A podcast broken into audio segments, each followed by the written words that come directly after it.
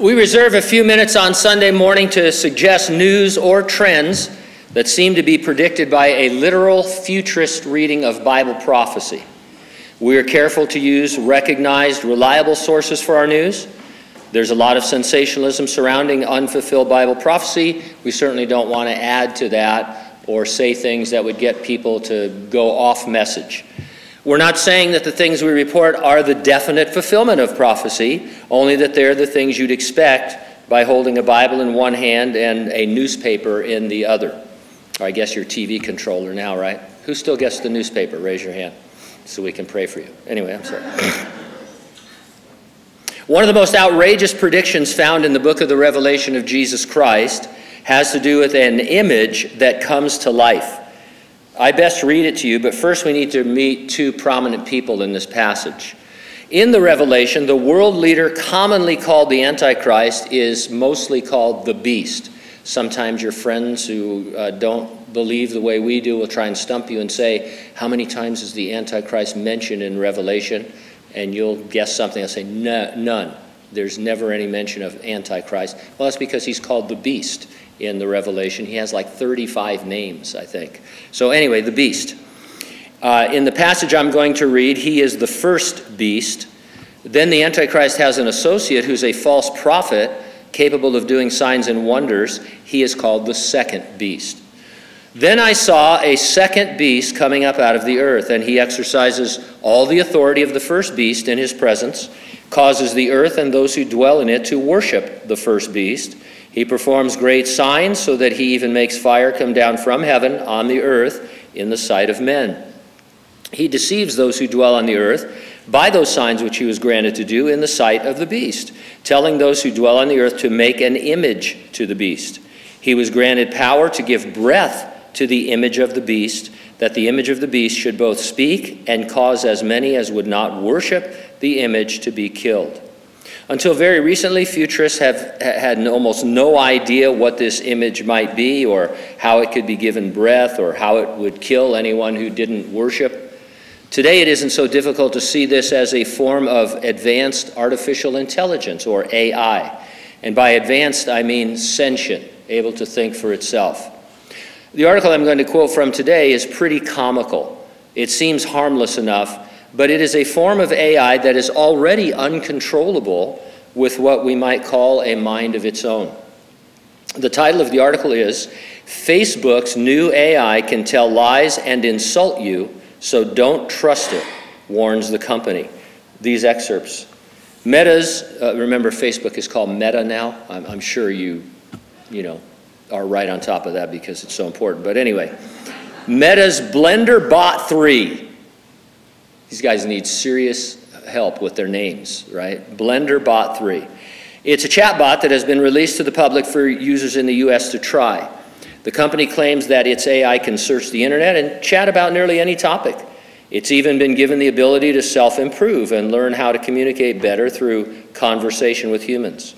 However, while the bot is designed to help Meta make better AI based conversational systems, the tech giant has also admitted that it has a few behavioral problems.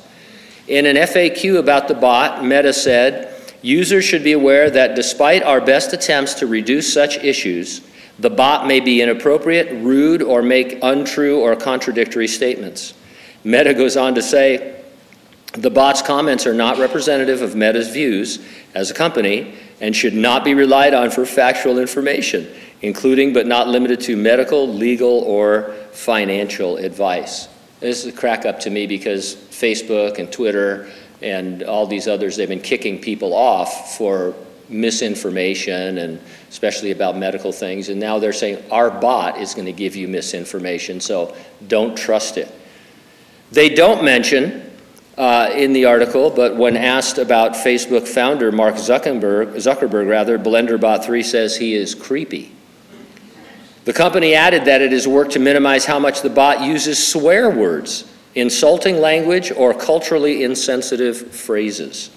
Sounds like the old curmudgeon on uh, Twitter or something, but anyway, it's pretty crazy.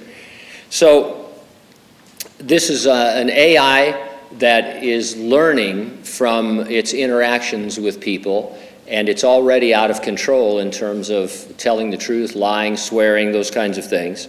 Now, interesting, there is a small overlooked detail in the passage from the Revelation I read. It says that the second beast will tell those who dwell on the earth to make the image of the beast. So he doesn't fashion it himself or make it himself, those on the earth. AI is created, uh, or it, it, it advances, I should say, by user participation. And so the more that it interacts with human beings, the more it grows and gets to know different things. And so you might say that people make AI in that interaction. And so tiny detail there, but it seems to be pointing to if it happened today, if you had, you know, if you say, hey, today we're going to have the image of the beast, I'd say, well, it's going to be AI, it's going to be artificial intelligence. I'm not saying it will definitely power the image. I'm saying that this is the kind of tech advance you expect from reading the Bible. Uh, 2,000 years ago, John said there's going to be an image that has breath and life, and it's going to be made by all the people of the world, and uh, it's going to police uh, for the Antichrist. Uh, well, people did think he was crazy. We believe the resurrection and rapture of the church is imminent. the Lord is going to come resurrect the dead in Christ and rapture living believers. He promised he would do that before the wrath he, of God is coming on the earth in the Great Tribulation. You want to read a great little book? I, I was listening to it the other day. It's a classic. H.A. Ironside, not the guy in the wheelchair, the Bible teacher. H.A. Uh, Ironside, Harry Ironside, is called Not Wrath, but Rapture and he goes through the scriptures. A couple things we might disagree uh, on, but there's a good job of showing how the church will be in heaven during all of the great tribulation. So, are you ready for the rapture? If not, get ready, stay ready, keep looking up because, ready or not, Jesus is coming.